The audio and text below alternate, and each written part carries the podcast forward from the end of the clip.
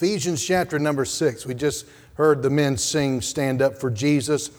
And uh, look at our text again here tonight. And, and let's go ahead and stand if you're able to, and we'll look at verse number 10. Let's read it together and say it out loud. We can read this out loud together. Finally, my brethren, be strong in the Lord and in the power of his might. Put on the whole armor of God that ye may be able to stand against the wiles of the devil. For we wrestle not against flesh and blood, but against principalities, against powers, against the rulers of the darkness of this world, against spiritual wickedness in high places. Wherefore, take unto you the whole armor of God, that ye may be able to withstand in the evil day and having done all, to stand. Stand therefore, having your loins girt about with truth, and having on the breastplate of righteousness, and your feet shod with the preparation of the gospel of peace. Above all, taking the shield of faith, wherewith shall you be able to quench all the fiery darts of the wicked, and take the helmet of salvation and the sword of the Spirit, which is the Word of God praying always with all prayer and supplication in the Spirit, and watching thereunto with all perseverance and supplication for all saints. Thank you. Please be seated. As you're aware, when it rains, we have a challenge getting in without getting wet, not having an overhang and, and uh, people trying to get in. And we have during that springtime uh, about February. Remember the GIBF fellowship that we had and the rain that we had? I think we made an impact upon all the preachers. They'll never forget that time. But more than the rain, they were impacted by uh, your hospitality, welcome, wel- welcoming them, and friendliness. But the rain is, is an issue a lot of times, and so we have umbrellas stationed, and we just pick up umbrellas on a regular basis when when uh, we lose them or they, they break. And we have men try to uh, go out and, and help people coming in. And uh, we're trying to keep the rain from falling on your head while you're stepping in and five inches of water coming in. And, and it's just a unique experience. I, I wasn't really prepared um, for this um, because I just, anytime it rains, I'm just looking for cover, trying to cover my head, trying to cover not so much my, my head as much as my glasses, and uh, then trying to protect my Bible. But I remember uh, it was raining, and I thought, I got I to move from one building to another. And I passed Captain LeBee, who's just strolling in the rain. No umbrella, nothing. And, and I, I don't know, is that a Marine policy, just you, you, you're just not going to get an umbrella. And, um, and I think he just slowed down and enjoyed it. And um, it might have even been singing in the rain. I'm not sure. But, you know, the rain, it, it's just, we, we just do different things. But have you ever noticed what an umbrella does when you pull out an umbrella in the rain? Have you ever noticed how it causes the rain just to completely stop? The rain stops and the sun comes out. Is that what happens? No. You know, being underneath an umbrella doesn't stop the rain, it just stops the rain from stopping you. The umbrella doesn't still the storm. What the umbrella does is it changes the way in which the storm affects you. See, when we have talked about this battle and the armor in particular, and Paul is emphasizing stand up for Jesus, stand in his strength alone. And Paul emphasizes standing firm in the armor of God. He is telling us that the armor of God and standing firm in it does not stop the spiritual warfare from raging, it just stops it from defeating you. That's why one scheme of the devil is to get you to step out from underneath the protective umbrella of God's armor. See, God's given you in these six pieces of armor an umbrella of protection. And once you step out from underneath the protection of God, you expose yourself to everything that Satan can bring your way. And one of Satan's tactics is to get you to believe that God's covering isn't adequate for the tsunami sized disaster that he has coming your way. So he wants to intimidate you to get you to run. He wants you to drop your umbrella, your armor, and run someplace where you think you might be more safe. But as we've seen, the key to victory in the spiritual warfare comes in recognizing the truth that Jesus Christ has already secured victory that we seek. And so our responsibility is ultimately our response to His ability, and that is to stand firm in our victory. Listen, there's no safer place you or I could ever be than fully armed in our identity with Christ. I want, want you to look tonight, and as we emphasize this, and, and, and I said this morning that the way that this dovetails, the Sunday morning going through Galatians and, and then the spiritual warfare on Sunday night, it, it encourages me.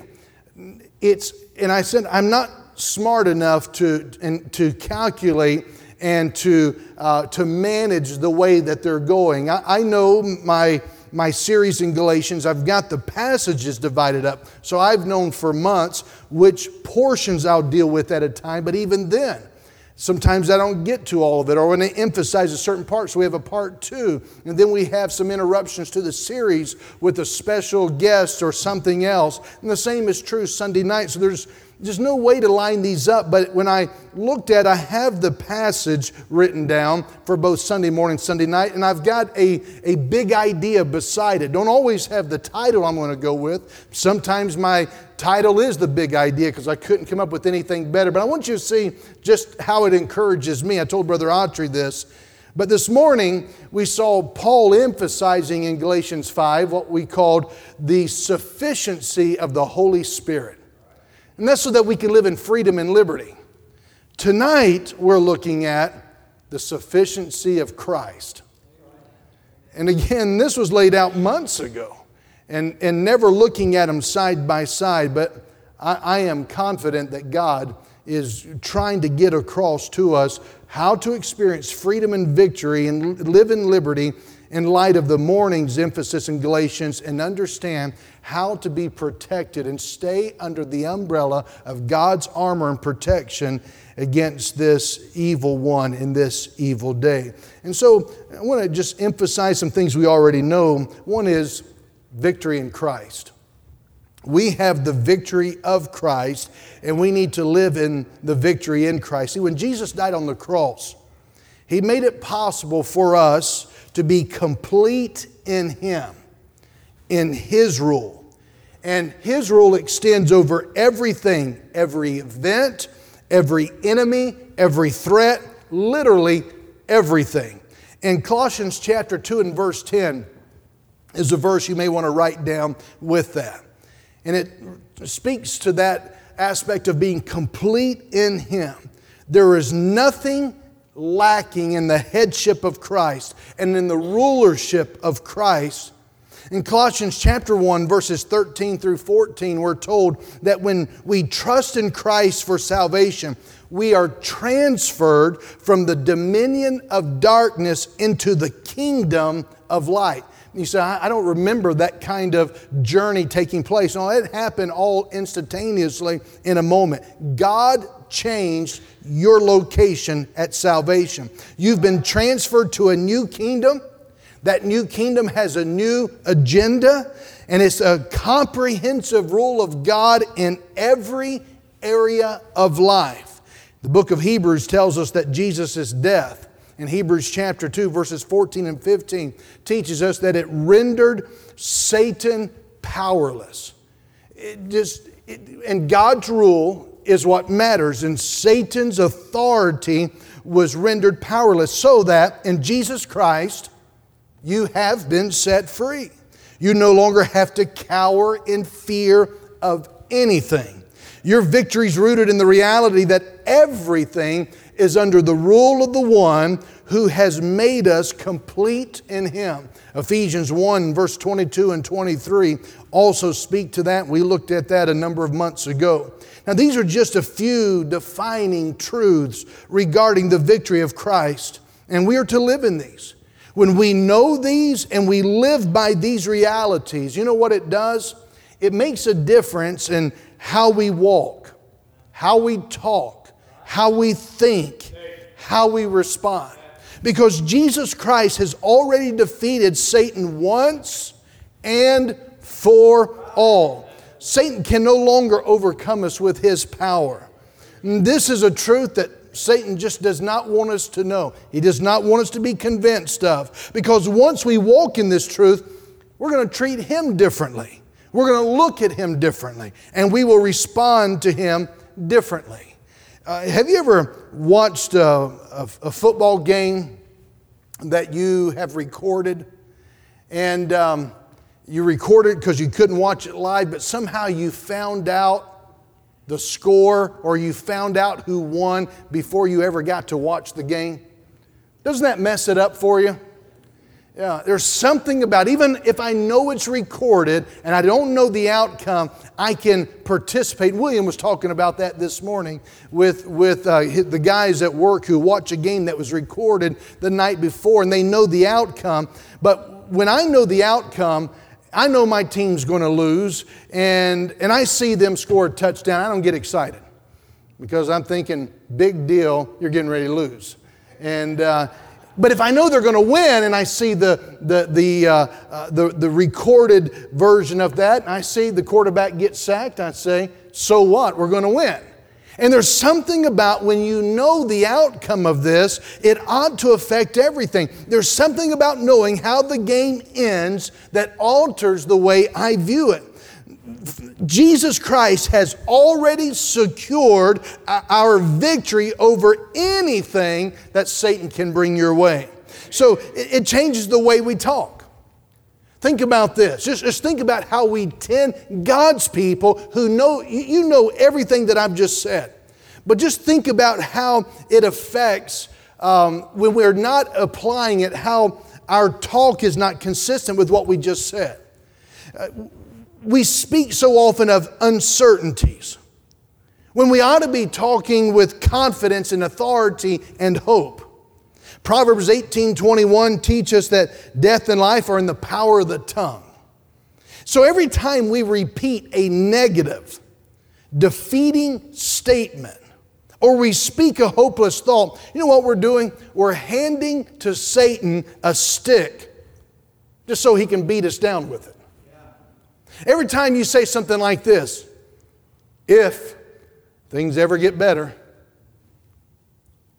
if God comes through. I just don't know if I'm going to make it. You just gave Satan permission to beat you down. In many ways, you deserve it. But you are loading the bullets into an empty gun. Jesus rendered him powerless. God tells us to use His word and His strength to speak life and hope and confidence and reality into that situation. Uncover and discover God's perspective on whatever you're facing. Uncover what God has to say and speak those truths to God in prayer, to yourself, to others, and to Satan and his cohorts. Speaking something that's true has great significance. Remember, Christ said in Luke 4 and verse 18 that God sent him to preach deliverance to the captives, to preach, to proclaim. He was proclaiming something, that is, he was speaking it, whether in words or, or in actions. Part of what Christ has proclaimed is found in Colossians 2, verses 13 and 15. It says, And you being dead in your sins and the uncircumcision of your flesh hath he quickened together with him, having forgiven you all trespasses, blotting out the handwriting of ordinances that was against us, which was contrary to us, and took it out of the way, nailing it to his cross. Verse 15, and having spoiled principalities and powers, he made a show of them openly, triumphing over them in it. See, what Jesus is saying is God sent him, the Father sent him, that he would preach deliverance to those that are held captive. He's proclaiming. And what Jesus was proclaiming is what he did, what Jesus was going to do. And that was at the cross, he's going to defeat and disarm the devil. On this side, we say Jesus defeated and he disarmed the devil. Now, Satan may still have more power than you or I in our humanity, but the key to understanding spiritual victory in any arena your marriage, your career, your health, um, any other place, your, your, uh, your family is to recognize that Satan's power means nothing when you understand that he has no authority. See, on the cross, the devil lost his authority when Jesus disarmed the rulers and the authorities that, once, he, that he once held. And this passage tells us that Jesus, in Colossians that I just read, when Jesus disarmed Satan's authority, he put them on display. He held a victory parade. Satan and his demons were put on public exhibition in the spiritual realm as having been defeated. See, when we operate in our position in Christ in the spiritual realm, we're to look at Satan the same way Jesus sees him. We're to look at him as the loser that he truly is, displayed for all to see. See, victory in the spiritual warfare isn't solely about defeating Satan, it's also about drawing down from heaven all the good things that God has in store for us on earth. It's victory in Jesus. But let's move a little bit further down and let me give you another thought. Not only is this matter of victory in Jesus where we are to live, but here's a thought that would help us, and that is remember Jesus. Remember Jesus. I, imagine some of you say, and this is how I walk through messages many times because I imagine some of you saying things like this while sitting there Pastor, this is a lot to remember, especially when I'm under attack. I cannot remember all six pieces of that armor prayer. I, I'm having enough trouble as it is. I need something simple. I hear you. So let's break it down from the overview that we've been looking at for weeks. If you're in a crunch, what Paul refers to as that evil day, when that comes upon you and Satan and his demons are all up in your face and you need help immediately, and you're trying to remember how many pieces of armor, which one do I start with? Which ones am I supposed to always have? Which one do I pick up in the time when I need it? Instead of all that, remember Jesus. Remember Jesus.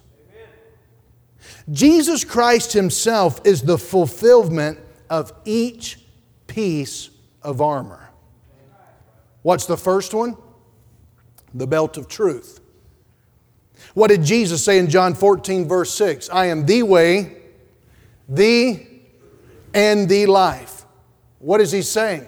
Remember Jesus. Remember Jesus. What's the next one? The breastplate of righteousness. 2 Corinthians 5, verse 21 tells us that He, Jesus, knew no sin, became sin for us. Why? That we might be made the righteousness of God in Him. Remember Jesus. Remember Jesus. The next one, number three, was the shoes of the gospel of peace. In Romans chapter 5 and verse 1, we were told that we are now justified by faith Therefore, we have peace with God. Jesus is that peace factor. Remember Jesus, the shield of faith. We are told in Hebrews chapter 12 and verse number 2 look unto Jesus, the author and finisher of our faith, fixing our eyes on Jesus. Remember Jesus. Number five was the helmet of salvation and deliverance. Acts chapter 4 and verse 12. In no other person, we're told, where we could find salvation, but in the name of Jesus. Remember Jesus. And then we looked at the sword of the Spirit, which is the Word of God. In John chapter 1, we were told in the beginning was the Word, the Word was God, the Word was with God, the Word was God. And we saw how uh, God, through John there, delineates the very fact of Jesus Christ being fully God in His humanity, is able to come and, and present to us Jesus Himself so that we could remember Jesus. In other words, if you can't remember anything else about the armor, remember Jesus. In Jesus, you have truth, you have righteousness, you have peace, you have faith, you have deliverance, and you have the sword of the Spirit, which is the Word of God. That's why Paul says in Romans 13, verse 14, Put on the Lord Jesus Christ. So suit up with Jesus because when you arm yourself by putting on Jesus, that's when you discover that you have all the armor you need. You have all the sufficiency in Jesus Christ for victory. Jesus secured. When he died on the cross, was buried and resurrected, he secured everything you and I will ever need. You say, I, I know this. What's the point of it? The point is so that you stop making excuses for being defeated.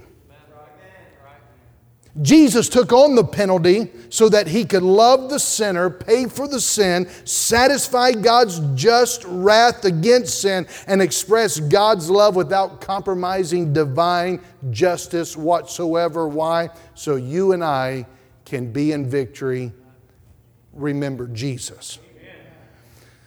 Here's another thought in this matter of victory, and this is all, all about just trying to bring together these months that we've been looking at this. Go over to Revelation chapter 12, and the book of Revelation emphasizes, I believe, the totality and sufficiency of Jesus Christ.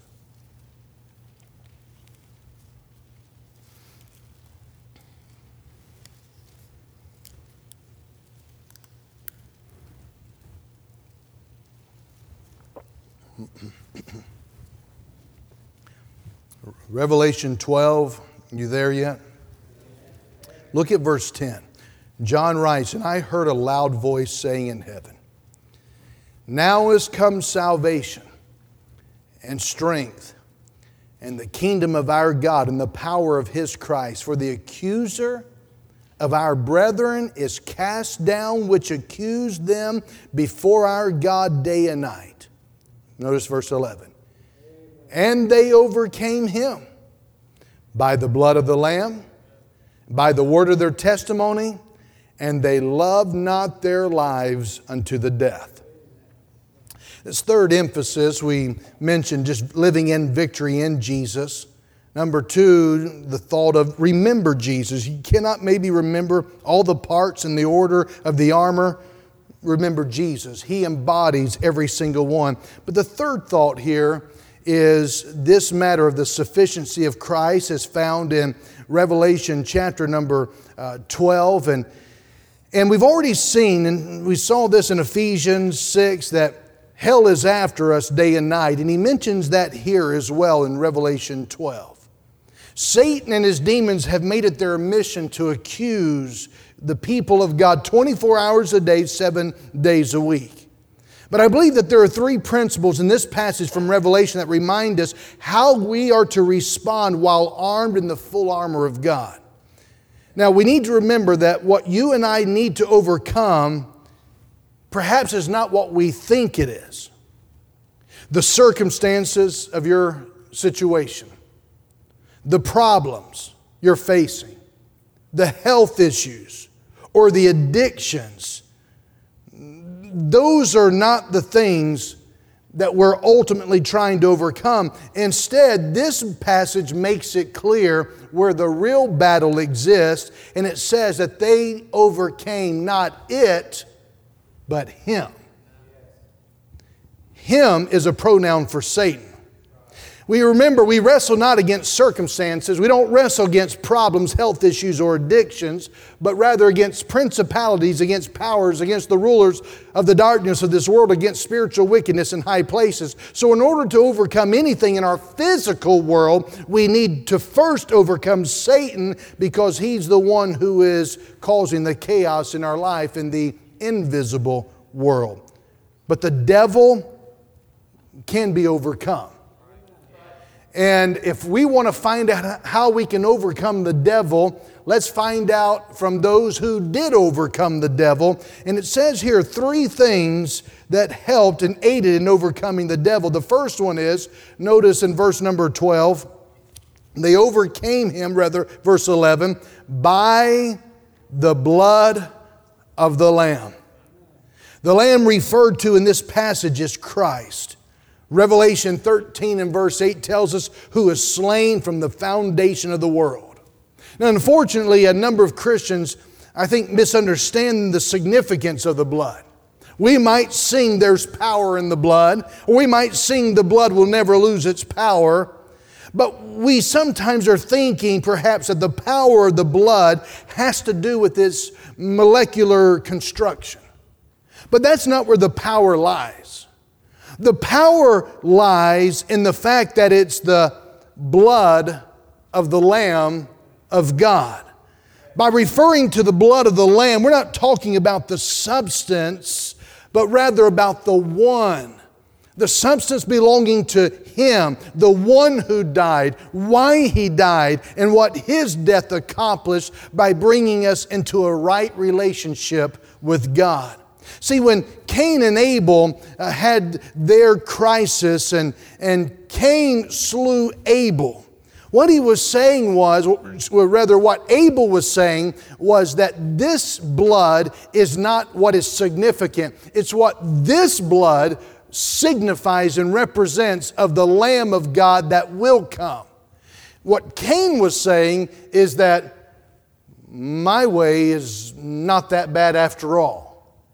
And when people come and, and they present, I really love God and I'm serious about God, but they go about it their way. And a lot of God's people can look at them and say, well, they, they are pretty sincere. And if they're sincere about it, who are we to judge them? No, it's God who's the judge. Genesis 18 25, shall not the judge of the earth do right? And the answer is, of course he will. He's the one who has declared it to be so. And the significance of all this is any other way that takes away from the one who is the way, the truth, and the life, it is to be cursed. It is to be uh, uh, exposed, and God does not approve or accept anything apart from his blood. And so when Jesus died, he died because there was a reason, there was a, a, something his death would accomplish.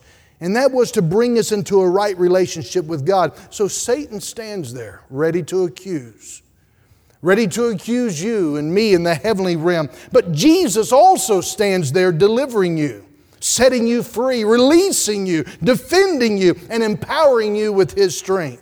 See, Christ's atonement is a saving work not only for eternity, but for every day. And don't ever get over the significance of the blood of Christ. It has power to deliver us day by day. But there's a second thing it says here they overcame him by the blood of the Lamb, but also by the word of their testimony. By the word of their testimony. Tucked away in the word testimony is a key element to having a testimony.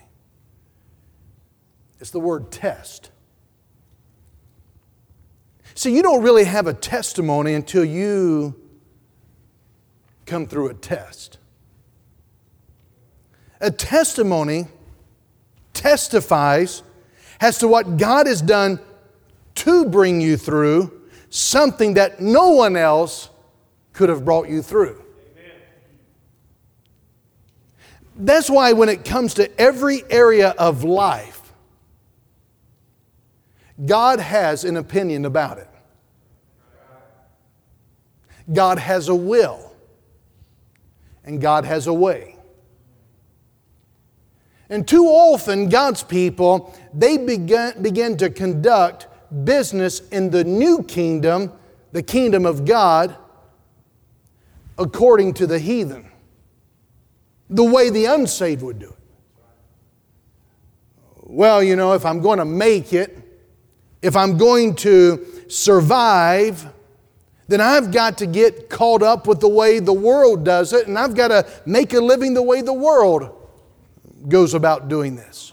But the world is not thinking, Seek ye first the kingdom of God and his righteousness, and all these things shall be added unto you. But God's people, they know the verse, quote the verse, but we practice as if the verse doesn't apply to us. When it comes to the aspect of giving and tithing, we think of, well, I give to God like I give to the Salvation Army. I give when I have it, and, I, and I'll be able to supply when I have provision, but you know, God understands. Yeah, He understands you're a thief when you steal from Him. But you want to have your little Bible study, but you're going to skip that passage conveniently, I'm sure, in your little Bible study. When it comes to having um, this matter of ministry, I want ministry. I want to serve God. But we want it to be the way we want it. Remember, God was not called by me, I was called by God. I want to do more for God. Well, give Him more. Lock, stock, and barrel, give Him everything. I said, give Him everything. God knows what to do. Well, how do I find a mate? How did you find salvation? Who did you call then? Uh, well, that's what God does. He's in the saving business. I think He created marriage too. I read that somewhere. He knows what to do. Well, don't you have to go on the dating show and and the, and the, don't they have a Christian Bachelor series we got to go on? You can do all those things and you can kiss all the frogs you want to to find your prince. You may find your prince, but you will have kissed a lot of frogs in the meantime. Don't you think that God can lead you to His will, His way, the right time, the right way? What I'm saying is, if you can be saved without leaning to your own understanding and working it out your own way, then why can't you find the will of God? Some of you, uh, you're, you're going to quote the verses, but you're going to go the opposite and justify what you're doing because you've never made it through the test. You don't have a testimony.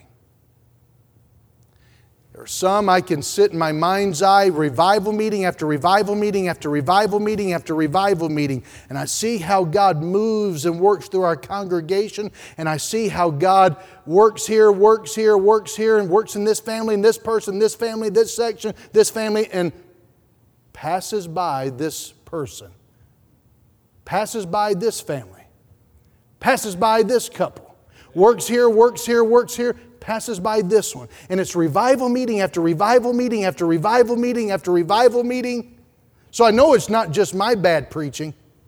I know that it's not just the inadequacy of preachers in their humanness, and I know it's not because of the difficulty of understanding the Word of God, but the problem is that while you may appropriate in your thinking the blood of Christ to give and secure your victory, somehow you're not passing the test of life that God is giving to you. Therefore, you don't have a testimony while everyone else is trying to declare how good God is is and how wonderful He's been to us. And all you can say is, I'm thankful that I'm going to heaven at least. I'm telling you, you're not going to over, you will not overcome. You are not overcoming Satan until you get a testimony. See, a testimony testifies as to what God has done to bring you through something that no one else could have brought you through. And if your testimony has to go back years, I'm telling you, God's school session has been going on every day that you've been alive. And some of you have been playing hooky. And you need to get back into school. You know, it's, it's, it's convenient today's education system. You don't have to go to school. Man, we're to, we, we, in the next couple decades, we're going to have some of the dumbest people. I was sitting in the barbershop. I don't know, I was telling the teachers, I was telling somebody, I was sitting in the barbershop and there were two women. Anytime there's women in the barbershop, it makes me nervous. I always feel like I'm in the wrong place. And um, you saw what, what happened to Samson when he went into the wrong barbershop. And but it was a mother, she had her son there, and a grandmother mother had her son, and a grandmother had her son, and they're talking um, across from me, and, uh, and, I'm sitting in the middle there. And um, one of them, the, the one said, um, I, My son goes to school four days a week, and the grandmother said, Well, mine does too. four days a week, that's pretty good. And, and the one of them said that, Yeah, and he has lunch an hour and a half. And the other one said, Yeah, mine does too. And then the mother said, it only goes four hours a day. And the grandmother said, yeah, that's, yeah, that's the same time mine goes as well. And I thought, what in the world are we doing here at Canaan Baptist Academy? I'm all for the four day, four hour, hour and a half lunch. I mean, they don't, who said they have to know anything about reading and writing and and understand who was the president of the United States. And they don't have to know, all they, all they need is just a piece of paper that says, as William pointed out this morning in the men's devotion, good participation. I don't know what schools they went to. I really wasn't interested enough to ask, um, but um, because I could, I, I, saw their son and grandson, and so I, I, I figured out um, it wasn't wasn't too, didn't pique my interest too much. Um, but a lot of God's people have the same aptitude when it comes to what God's up to. You know, you come to my church and you know, you, gotta, you just come Sunday morning. You don't, you don't, you don't even have to, to, to, to come to Sunday school. You just come, you just come for worship. That's all that matters. And you, you come to mind, we just have a Bible study. That's all. You know why people flock to Bible studies? It's because they don't want to be preached to. They like Bible studies, especially a bunch of women. Women love Bible studies, just make us feel so good. I'm in trouble, yeah. hey, when your wife is as tough as mine, man, you're, you're, you're ready for it. My wife has preached at some ladies' meeting. She's got one coming up next year. I feel bad for those ladies. I mean, she is going to let it rip. And I, I know what she does, but that's what we need. I'm telling you, too many are living defeated. We're not here to make people feel bad. We're here to help you see if you're not experiencing the test uh, that God is putting you up against, you're not experiencing victory, you're in bad shape. I don't care what some, some computerized self, spiritual self test told you. I don't care what Joel and his wife has to tell you. I don't care about those things. I care about what is real and whether or not you're going to make it. So if God has never brought you through something, your testimony is going to be vague and general. And here's how a vague and general testimony is like God is good all the time. And all the time, God is good. And wrong time to say amen, but I know that's true. But isn't that what, what I mean, it's true. We say it all the time. We like that. But all right. Now tell me, where did you see that bring you through this past week? Well, um, well, you know, well, at least I'm saved. Sayings like that are nice and they sound very Christian. You gain much more powerful testimony when you know that if God doesn't do something, you're going to lose everything, including your mind. This is when you don't know how you're going to pay for rent, buy food, get a job, find a spouse, mend your relationship with your spouse, stop a habit, or even whether or not you feel like you can get back in the game and believe God again. This is when all hope seems to be gone. But then you see Jesus Christ and, and, and you see a manifestation of Christ's power in your life. And when you, you, you take this, this message of Ephesians 6 and you, you, you take the battle strategy that says everything that I'm struggling with here, it is a result of everything that is happening in the invisible realm. And I must focus on fighting the right enemy. And when I take unto myself that whole armor of God, all in, not parts of it. And when I can't even remember which parts go where and what I do with it and what it means, I can at least remember Jesus, Jesus. And I go unto Him, I call unto Him much the same way when I got saved Lord, help, help. And you cast your dependence upon Him, and you'll find every single time hell backs off. But a testimony should never stop at simply receiving a testimony. The scripture says Satan was overcome by the word of their testimony. See, when somebody says, Well, you know, I don't want to give a testimony because I don't want to brag. Well, shut up and sit down, let somebody else make much of Jesus. Because all you did was tell us that you're just too proud to talk about Jesus. The testimony is never about you in the first place.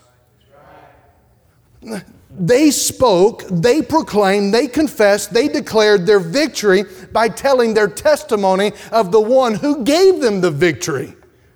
See, Jesus is not interested in, in delivering secret agent Christians. He's not interested in setting free the Christians who are equivalent to the CIA agents, those who serve only in special covert operations. Now, when Christ gives you a testimony, it's to be a tool in your hand to overcome the enemy. In fact, Jesus tells us that when we proclaim Him and the things He's done in our lives, the word of our testimony, when we proclaim Him, He in turn speaks about us all the more. Listen to what Matthew chapter 10, verses 32 and um, 33 says. Jesus says, Whosoever therefore shall confess me before men, him will I confess also before my Father which is in heaven. But whosoever shall deny me before men, him will I also deny before my Father which is in heaven. See, the denial or confession shows up in Christ's rejection or Christ's endorsement of our request before the throne of God. So the word of their testimony, it overcomes Satan. It's the testimony concerning Jesus Christ, who He is, what He has done in the past, what He's doing in the present. And when you put on the whole armor of God in order to walk in the victory that He secured for you, your advancement in this victory will be specifically tied to the word of your testimony. And that doesn't just mean the word of your testimony given at church. Because it's easy to tell people at church what Christ has done, but that's a good place to start. But in addition to church, you can overcome Satan in your workplace. So use the word of your testimony in your workplace or in your home or anywhere else. You can proclaim the testimony of His name and your identification in Him. Now, there's a third part back to Revelation chapter number 12. And notice what it says in verse number 11. And they overcame him by the blood of the Lamb and by the word of their testimony, and they loved not their lives unto the death. The third way Satan is overcome is found in loving Christ. They loved not their lives unto the death. This love for Christ was so strong that it even trumped their own lives. This committed love is so essential that Jesus rebuked the church at Ephesus for having left their first love in Revelation 2 and verse 4. Somebody says, Well, I lost my first love. You didn't lose it, you left it. They had their programs, the church of Ephesus. They had their policies, their procedures. They even had their Bible studies all in place, but they didn't have a love relationship. That's why preaching has got to get to the issue, the quick of the problem, and that's in our heart. Without a love relationship, you end up with just religion. You end up with something that has no power, no authority in the heavenly realm. You end up with a performance trying to gain God's acceptance or favor, but you're undermining, negating the truth that you are already accepted in the beloved.